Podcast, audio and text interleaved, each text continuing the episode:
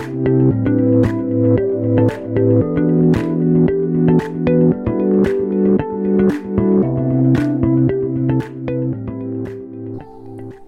listening to the 10 podcast, the discovery and design channel in health.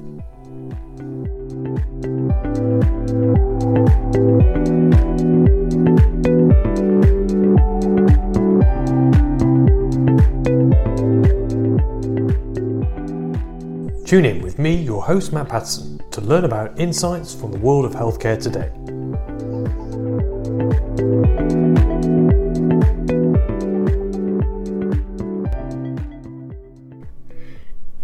Good morning and welcome back to the podcast. It's brilliant to be able to invite Dr. Shikta Das and Dr. David Neesham onto the podcast this morning, epidemiologists and specialists in modelling, and you're going to find out more in a minute about what that exactly means. Guys, please do tell us a little bit more about yourselves. Perhaps tell us what an epidemiologist does and what models are, uh, and give us a bit of a background to yourselves and your work. Shikta. Sure. Uh, thank you, Matt, for inviting me. It's a pleasure to be talking about this. Um, as you must have guessed, I'm an epidemiologist. So I did my PhD from Imperial in epidemiology and biostatistics. And I wanted to uh, very keenly want to tell people what an epidemiologist does. So epidemiology is the study of how often disease occur in different groups and why. And as epidemiologists, our work is to evaluate strategies to improve illness and also to work on management of those who are with disease. I think one of the key features is for us to find and measure the population at risk or the target population. And one of the most important works we do is the mathematical modeling. It's a very powerful tool and it can be helpful in predicting results or also evaluating the potential capacity of certain intervention. But I must add that it has its own limitations as well in transforming complex situations such as COVID 19. And in layman's terms, could you describe what those limitations are? It could be a lot of things. Uh, the first limitation is the data itself.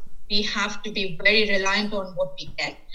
And possibly not the best move forward is if we don't have a reliable data. And David, welcome. Um, can you tell me a little bit more about yourself and models and what, what, what are these models we're hearing a lot about? Hi there. Thank you very much as well, Matt, for inviting us to talk today. You're welcome. So I, am also an epidemiologist. I was trained at the London School of Hygiene and Tropical Medicine and also Imperial College, uh, the latter where I was also formerly a senior lecturer in epidemiology. So, thinking about our subject material today as a starting point, um, perhaps it would be uh, good to state the context, the overall context for our discussion. So tell me, tell me what it means in relation to what the World Health Organization has done in relation to this pandemic in front of us. So, as you as you know, the World Health Organization has assigned COVID nineteen to pandemic status on March 11th this year. It's actually not long ago, but it seems like a long time ago now. So, by labeling COVID 19 a pandemic, WHO is placing it in a totally different category um, than several recent dead de- deadly outbreaks, including the recent Ebola outbreak in the Democratic Republic of Congo and the Zika virus outbreak in 2016, and even the 2014 Ebola outbreak in West Africa. All three of those outbreaks were deemed to be international emergencies, but not pandemics. The last pandemic was the H1N1 influenza virus that killed at least 18,000 people in more than 214 countries and territories in 2009. However, as of today on my tracker, there have been uh, 24,863 deaths due to COVID 19. And relatively speaking, we're only at the early stages of this pandemic.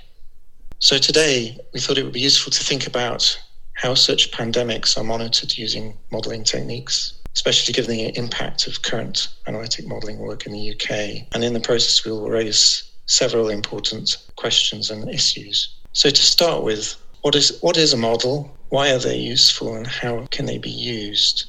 An infectious disease model is a tool that can be used to study the mechanisms by which diseases spread, to predict the future course of an outbreak, and or to evaluate strategies to control an epidemic or pandemic. During the last decade or so, there has been a huge increase in the level of interest in mathematical models for transmission of infectious diseases. Models were once more or less exclusively the preserve of theorists within the mathematical and statistical community. They are now of interest to a much broader range of scientists, and notably also to national and international level policymakers who wish to control or contain existing and future outbreaks. Although it's not possible to be definitive, two factors seem likely to have contributed to this increased interest in models disease transmission. Firstly, the epidemic modelling community has itself become far more engaged with addressing issues of direct interest to public health. Recent examples include dealing with control measures for the severe acute respiratory syndrome, SARS,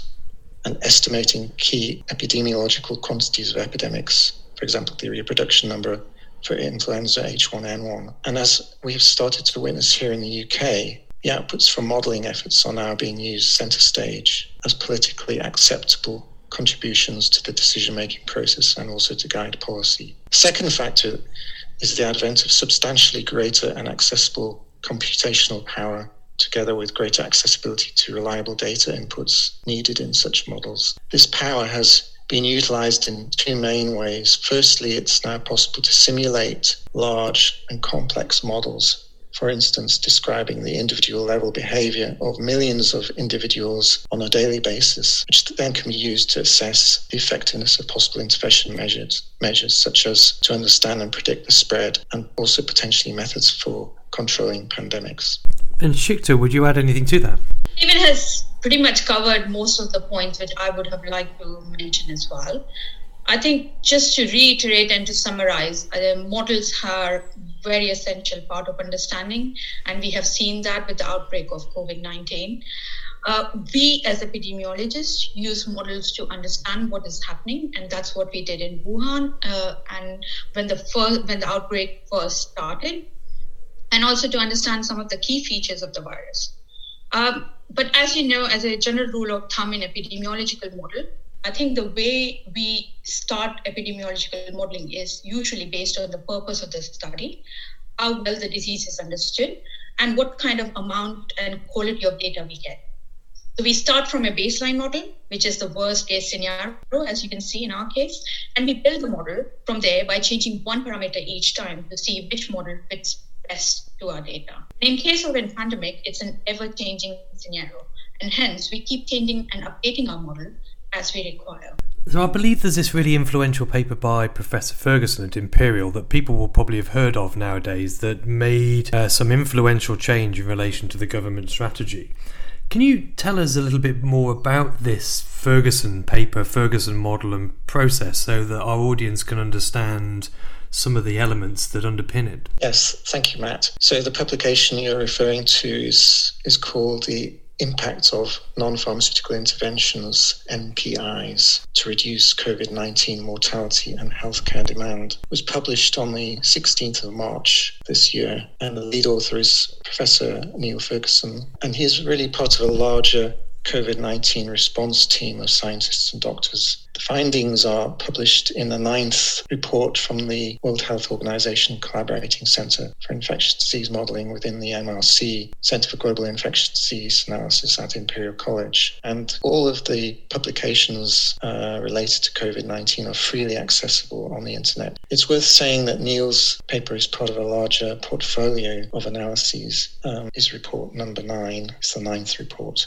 but there are a whole sequence of reports. So, report 12 was issued yesterday and was on the, the news this morning on the global impact of COVID 19 and strategies for containment. Also, you'll find studies there on estimation of COVID 19 prevalence in Wuhan and phylogenetic analysis of COVID 19 to, to, look at the genetic makeup of COVID COVID 19. So, there's a lot of interesting material there performed at this WHO Collaborating Centre. I think that's a good sign for us. Uh, it means that work has been done collectively from different perspectives. Uh, it's been done iteratively and it's generating a body of work that is coherent, provides a framework for continued checking and validation. So, going on into Neil's paper. So, in the current uh, absence of a COVID 19 vaccine, um, they assess the potential role of a number of public health measures, so called non pharmaceutical interventions, NPIs. And these are aimed at reducing contact rates in the population and thereby, thereby reducing the transmission of the virus. This study has a very practical dimension in that it addresses the impacts of these different model scenarios in relation to the emergency surge capacity in the UK healthcare system, in particular the extent to which general ward and ICU bed surge limits may be exceeded under different model assumptions. What the study is not is an economic or ethical analysis of the implications of different strategies, though the authors noted in the introduction that, quote, there is no easy policy decision to be made. The model is also not able to capture all aspects of real life interactions, and although a lot of excellent rapid research has been done on COVID 19, there are still areas of the disease we do not fully understand. Also, it's worth noting that the software used in the study had already been developed and validated in previous work on pandemic influenza, previously published separately in high impact journals Nature and the Proceedings of the National Academy of Science. Sciences of the United States of America, PNAS. Shikta, what would you what would you say in relation to this, in relation to the development of the model and the use of these models of course, Matt. So, um, yes, absolutely. As David mentioned, and as I was saying earlier, uh, I think the epidemiological model could be really simple mathematical models as well as complex models or maybe decision support systems. They pretty much depend on the purpose of the study. And with the, this new generation of epidemiological model, it is very helpful for us to understand how the study is, uh, the disease works, and in uh, you know the modeling at the moment has been pretty much as david mentioned about neil's paper as well has been done more in the context of what the physical scenario is the economical the technological health as well as political infrastructure is. So we have already started to expand our modeling as much as possible to have contained the scenarios in mind but we have to note that, you know, to have an effective intervention, the model has to be fit for purpose and it should be appropriately verified and validated.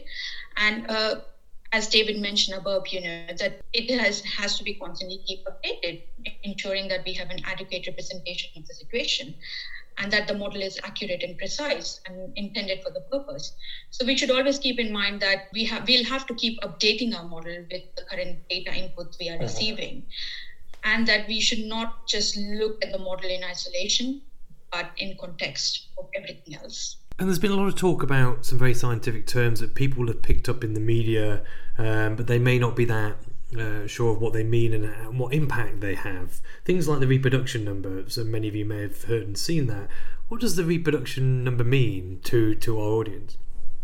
Yes, Matt, that's a very good question, and it does relate particularly to these types of studies and modeling studies done, and certainly for, for Neil's study. So, just to pick up on that, a few simple terms used in the models. So, we have the reproduction number R, uh, which is the average number people each infected person generates. Uh, there's also the incubation period, which is the time from initial infection to the point where symptoms of the disease become evident and you can think of that as a latent asymptomatic stage, particularly important in COVID 19. And then thirdly, the doubling time, the amount of time it takes for the case number of infections to double in size. Now, for the reprodu- reproduction number, early in epidemics, it's typically between two and three people infected per case on average. The variation in secondary case infection can be wide, from low infectors to so-called super spreaders. And in Neil's paper, they assume a baseline reproduction number of about 2.4, and they also examine values between 2 and 2.6. It might be added that these are quite conservative estimates, but they were based on the early data from the epidemic in Wuhan. Now, R contains two main component, components or elements. Firstly, how intrinsically contagious the infection is, and secondly, the number of potential contacts that could be infected through the exposure to an infected case. So the aim is to reduce R by impacting either of these two components. So, for example, for the non pharmaceutical interventions, the NPIs, the idea is that such um, measures, uh, for example, social distancing, uh, can be implemented in the model. And uh, the model that Neil uses is called the suppression model. And the idea of that social distancing is aimed at reducing the second components of R, which is uh, to lower the number of potential contacts, infections, infection contacts for transmission of the disease between infected and susceptibles. So that's that's the, the key thing there that we're trying to reduce um, R by by impacting the transmission number. So this is having some very practical effects on all of us in society uh, in terms of what the government and what people are expected to do in terms of everyday behaviours. Um, in terms of some of the public information instructions going out there, perhaps you could tell us a little bit more about uh, some of these factors in terms of the behaviours and where that where that originates from. Uh, okay, so thank you, Matt. I'll take this question, and I think as an epidemiologist, the first steps we take is to find the data. So when WHO says test, test, test, they actually mean that we need the data and find an appropriate intervention. So find a drug which works for this particular disease, find a vaccine, and as we know that this is a very novel virus, we don't know how its uh, structure is. Now we know in terms of genetic data, but to develop some intervention drug, it takes time. So by doing the social distancing, what we are trying to do is buy more time for the medical response, and hence the whole term called flattening the curve comes in. What we are trying to do is by physical isolate people with disease and uh, general public and the vulnerable group, we are trying to cut off the chains of transmission and I think one of the very good um, examples as an epidemiologist, which I read recently, has been, uh, which I found quite interesting, was uh, I think University of Pennsylvania has uh, recently done an analysis, and they estimate that by just by social distancing, we can reduce the infection rate by 95%. Uh, and if you look at numbers, that that's like 900,000 people, Americans, um, you know, despite social distancing will still need intensive care. So you can see that even though we covered the 95%, there's a huge numbers which will still go to the intensive care. And that's, I mean, they're, they're massive numbers, and it seems like social distancing and the impact of it is critically important. David, what would you add here? Yes, it's, it's, it's certainly, um, so, uh, so, certainly social distancing is a really key component of the, the models that the um, the models that Neil has been using, and they showed a real impact of, of social distancing on a large scale. Another interesting point um, in terms of the model is the quite conservative approach with regards to the reproduction and transmissibility. And in terms of update, up, updated information, we've witnessed certainly doubling times of below five days in the UK. The modeling, uh, the model that Neil uses has a, a five day doubling time. And Neil, in recent communication, has intimated that their latest estimates suggest that the virus is slightly more transmissible than previously thought, uh, though the impact on lethality estimates in the model are not affected by these updated data. I think, Matt, I would like to add, you know, as David said, and, and we both agree to this, that it's so important to update the model as we go along. It is such a novel virus, novel disease. We don't know what the details of the transmission is yet. We are still looking at data collected from different countries. I think we have to emphasize here that the model will keep updating itself and we will see new results. Um, we are expecting a peak in two weeks' time. Again, that is also something we'll keep looking at, we'll keep updating. So it's going to be quite a complex modeling from an epidemiological point of view. So, David, tell us a bit about how this may simulate certain scenarios. So, going into how the model works a little bit. So, the models essentially simulate a virtual country together with virtual cities, schools, hospitals, all based on official validated statistics in the UK. As the model runs, it simulates all of the interactions on how an infection can progress in a longitudinal time frame uh, in terms of days, months, and, and, even longer term. So, to assess the impact of non pharmaceutical interventions, NPIs, they first of all simulated an imaginary first worst case scenario uh, in which there were no NPIs, no interventions, and also no spontaneous changes in individual behavior. And I think that goes back to Shikta's points that she made earlier. Shikta, do you want to just pick up on that? Yes, absolutely, David. So, um, I think as an epidemiologist, what we generally try to do is develop a baseline model. Uh, and this baseline model, as David explained, would have pretty much uh, made up simulated numbers uh, from a virtual country. And we would assume that this is the worst case scenario, which Neil has presented. And from that, we re- start rebuilding the model, looking at the data which we get. So uh, in Neil's paper, he has used UK and US as examples, and he has provided different scenarios which would be applied to this model. Too. And uh, this is what we do in terms of looking at any other disease or any other uh, viral infection is to develop models. And um, I would be very interested to know what David thinks about, you know, how how this particular model, Neil's model, is suited at the moment with this data. Yeah. So the idea there is that you have a base base case model, and then you have a, a spectrum of other models that you you use to, to see the impact of changing different assumptions, and, uh, different data inputs. So it, it's it's a very normal sort of uh, way of conducting uh, modeling uh, analyses.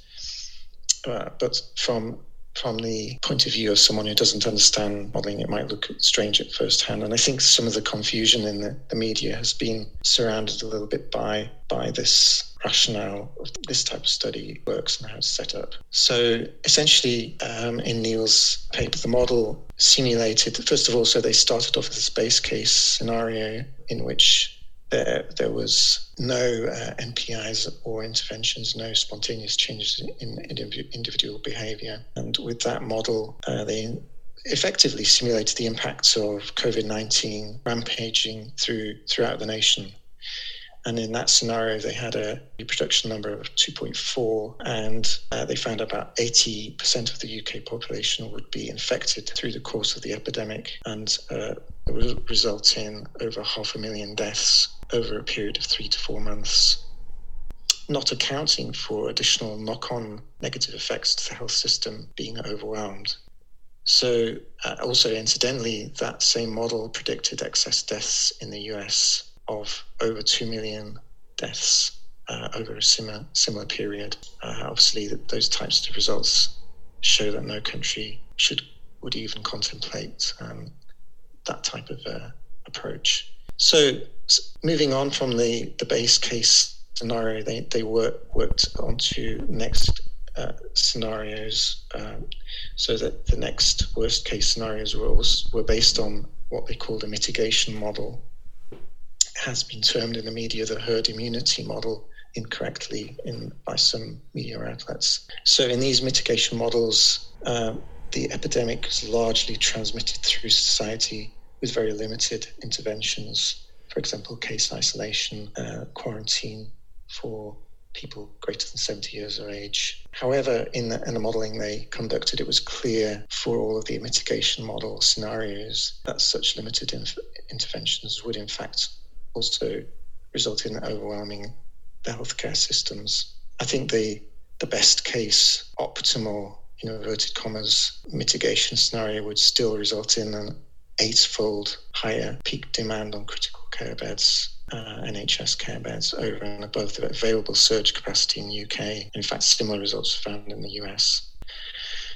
So those models really didn't perform well, um, and uh, so they moved on to other modeling strategies, and that's where uh, they devised uh, suppression models, and these were used uh, And the difference between uh, these suppression models and the previous mitigation models is that the suppression models are aimed at intensive, wide-scale control and containment measures. Out of these, one of the most important factors is in the suppression model is social distancing through the population, which we mentioned earlier. That factor, together with case isolation, household quarantine, and school and university closures, were predicted to have the largest impact over a period of five months. Suppression model was also the best model in comparison to the mitigation model when different reproduction numbers and levels of disease severity, for example, uh, the proportion of cases requiring ICU admission with the implementation of these intensive activities in the suppression model, the intensive care unit capacity is still put under intense strain, but able to stand up to the influx of intensive care cases. And we, we, we note that in the current situation that um, the care beds, uh, you've seen the Excel Centre uh, facility being built or being set up in London. And obviously the model helped to point, point the need for expansion of capacity, just uh, bed capacity, but also, as we, we know, that now mechanical ventilator, the, the, the need for more mechanical ventilators as well. So, most interestingly, is the way the suppression model is now being used as a, as a guidance for ongoing policy decisions. So, for example, the cumulative total of 200 ICU cases per week was seen to be a threshold or the latest point at which policies could be triggered uh, to attempt to keep peak ICU demand below the UK surge limits uh, with a reproduction number of 2.6 in Neil's paper. And this threshold of 200 ICU cases per week was reached on the 19th of March, uh, according to the Intensive Care National Audit and Research Centre.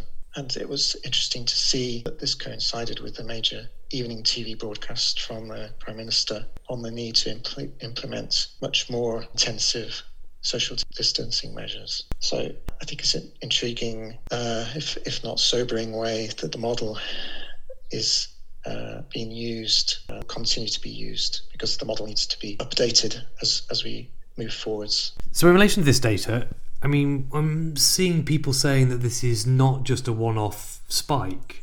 Might we have multiple spikes and surges, uh, as has been suggested is possible over a period of 12 months or 18 months? Absolutely, Matt. Uh, as you know, this disease is progressing. We are in the midst of it. We don't have a lot of information. We do have a lot of information in terms of the genetic structure, in terms of uh, the cases, in terms of the death rate. Uh, but the model will be changing. Um, so, if we were summing up what this means to the public, what would you say, Shikta?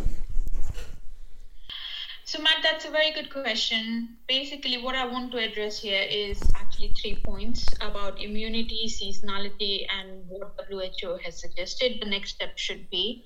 I think uh, uh, pretty much we have captured, you know, what's happening with the modeling, epidemiological models, and uh, what we really need to think carefully about the immunity and something which has already make a, almost word herd immunity. We have seen that, and and which has been almost taken aback by um, back by the government. Um, that immune we don't know with the immunity if people develop immunity there's a lot of work uh, that's already been done uh, been getting done by communities scientific communities from china france germany so in in few days we will kind of know what's happening with the immunity i think the news here is that china is already doing some research with rhesus monkey where they have uh, uh, you know they incubated them with the virus and uh, after having the symptoms for one that, that gives us some positive notes I think the second point a lot of uh, people are wondering is about the seasonality. Uh, I think the way we epidemiologists look at it is we look at other infectious diseases, and the truth is, SARS did not die of natural causes. It was killed by extreme intense public health intervention by the countries where it was. So I think we have to take these considerations and uh, we have to see how it goes. Uh, however, I would like to um, kind of address uh, or bring in a quote from Dr. Marc Lipsitch from Harvard. He has just published a paper about these myths and seasonality, and he says that you know, we may expect model decline in contagiousness of SARS-CoV-2 uh, in warmer, wetter weather, and perhaps the closing of schools in temperature region of northern hemisphere. Uh, however, he also says that you know it might decline the slow transmission, but how big the dent is, we do not know. And lastly, I would like to say WHO is working extremely hard to provide solutions. One of the solutions they have suggested is some antiviral medications for which a lot of scientific community has already started experimenting and checking and uh, running interventions in patients and see what positive news we get from there. And I'm sure David has a um, wonderful summary of. Thank you, Shikta. Yes, David. What, what, what, in summing up, do you think? What does it mean to the public from your point of view? So I think we're entering a, a critical phase of the pandemic. So, with, with, for the UK, the peak of the pandemic from now will be in two to three weeks from now. Be interesting if we had a conversation in two to three weeks to, to update on modelling and uh, various issues to do with the pandemic. Of course, the NHS is a formidable and highly skilled and passionate workforce. I believe that they can meet the challenges ahead. My main concern for the UK, and also one of the challenges that many countries around the world be facing, is how we move from an initial intensive lockdown situation to something that will have uh, societal effects, but will also, will allow the economy to restart. Because there may be some uh, rebound COVID 19 outbreaks during this period of relaxation of measures, and we may need to have a, uh, an adapted strategy. Of course, modelling can help to predict uh, out rebound outbreaks, particularly as data are. Uh, I guess we're, we're at the early stages of figuring out how to do that, developing s- such strategies certainly need a, an adapted strategy. So I think there are challenges ahead um, beyond the the peak of the pandemic and certainly the issues to do with the relaxation of the, the measures that we're implementing at the moment. And that's is in many ways reassuring to hear there's a perspective and knowledge of things moving forward and in many ways quite challenging yes because it sounds like this this will be with us for quite a while if hmm. we had a magic wand from a statistician from an epidemiologist point of view what would you wish for with your skill sets to help solve this pandemic, flatten the curve, do everything we can to minimize the impact? Well, I think I think right now the issue to do is is handling the, the, the peak of the pandemic. Certainly, the modelling uh, side is, is, has been very helpful because I think issues such as ICU capacity, scale up issues generally, those have been highlighted at least in proxy form through the model. So the, mo- the model has been looking at principally at peak ICU beds, uh, total impact on mortality and proportion of time with social distancing in place. And so I guess that from the from a modelling point of view, that that work will continue right through the next uh, phase of the pandemic. And um, people like Neil and his team will be working tirelessly to update the model and to inform policymakers on how best to, to handle the, the situation as it evolves. I think slightly longer term, as we as we go forwards, to dealing with the post intensive phase. I guess there'll need to be the, the, the issues will be more about combining modelling with public health intervention. So so those are the the issues. And Shikta, if we had a magic one for you, would you add anything to David's point of view there? Wow, that's a good question, Matt. Um, that's a good one. Um, I'm glad you mentioned epidemiology point of view. Otherwise, I had a long list. Uh, I think um, very much similar thoughts to David. And I would say that, you know, if I had a magic wand, I would love to have good quality data in real time to develop better models and save lives. I think John Hopkins has provided us with uh, this real time data and you know that's been incredible. I, I wish to do the same in uh, uk in, in my university as well. And i think what would be interesting uh, to know to understand actually if the efficacy of each intervention being deployed uh, based on the data we get or the application. If it is invaluable building up and understanding you know that helps in future. And I'd like to see which one worked best in these scenarios so that we are prepared for the next time. Uh, I do hope there is no next time, but we have to be prepared. And um, I think more philosophically, I would say that you know I do wish that the policymaker or the decision makers make more statistically informed decision. You know, it would be great if very early on we were involved in in uh, in these uh, decision making process because I really think that you know this particular pandemic has shown that epidemiology is not just a desktop analysis; it is very much frontline work. And I personally take a lot of pride in my area of work. And I also feel that as an epidemiologist, I want to burst myths around infectious diseases. Uh, there's a huge potential to act as a translator to ensure that general public understands the science behind diseases and effect of planning intervention. It sounds like in two to three weeks' time we're going to reach this certainly this intensive care demand peak. It'd be great if we could get you both to come on then and see what we've learned in the last two weeks. But before we wrap up today, um, if you're both up for that, that would be fabulous to have you back on the podcast then. That would be a pleasure. I'd like to say where where should people where should people look to for, for trusted advice at the moment? Shall I go? Shall I go first, I mean, really, uh, obviously, you can find information at the the WHO Collaborating Centre site at Imperial College. The the study that we've been talking about Neil's study is is the uh, ninth report. Uh, there, there are obviously a lot of other reports there that are very interesting and, and informative. So that's the Imperial College website. Um, apart from that, uh, I recommend WHO website for general questions on the pandemic and also the London School of Hygiene and Tropical Medicine website. There is a lot of very good information on the pandemic as well. Absolutely, and I would second David. So I personally have been following Johns Hopkins, uh, CDC, WHO, Imperial College, uh, University College London, and uh, my Twitter is pretty much up to date. Any information I'm getting from my US colleagues, I am retweeting it. Uh, so that we are really informed uh, about what's happening in other countries as well. So uh, yes, I think there's plenty of uh, information around, but I, I personally trust um, WHO and CDC to come with most relevant information. And where can they find you on Twitter if you're, if you're retweeting some of those things? Where where will people find you on Twitter? It's pretty much my uh, you know at Shikta underscore das is my Twitter handle. So feel free connect with me. I'm more than happy to answer questions. I have been part of several uh, Facebook chats as well with people who want to, general public wanted to ask questions about their comorbidity, what is their comorbidity, whether it's been defined or not. And I've done that for a lot of people, so feel free. That's great. Thank you very much, Shikta. I'd like to say thank you to both of you for giving us such deep, insightful thinking today on areas that a lot of the public probably won't consider or would like to know more about. Um, I've personally learned a huge amount, uh, and I'm excited to speak to you in a couple of weeks' time when we see where this thing is going. So, uh, if I first off could say thank you today, but it's not goodbye, but so long, uh, and speak to you both very soon. Thank you so much, Matt, for having us.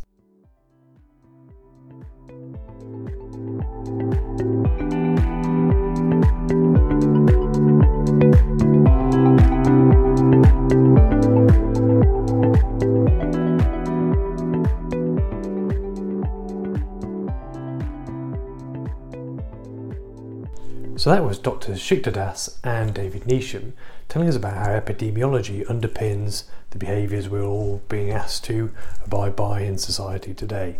I look forward to them coming back on in a couple of weeks when we're at the peak uh, to see what's changed, how the models have been reviewed, and what the future is looking like then. If you'd like to come on the podcast, please email me at hello at weare10.co.uk Thank you for listening and following us on Spotify and on iTunes. Until we speak next time on the podcast, have a safe day uh, and stay uh, stay well. Until next time, thank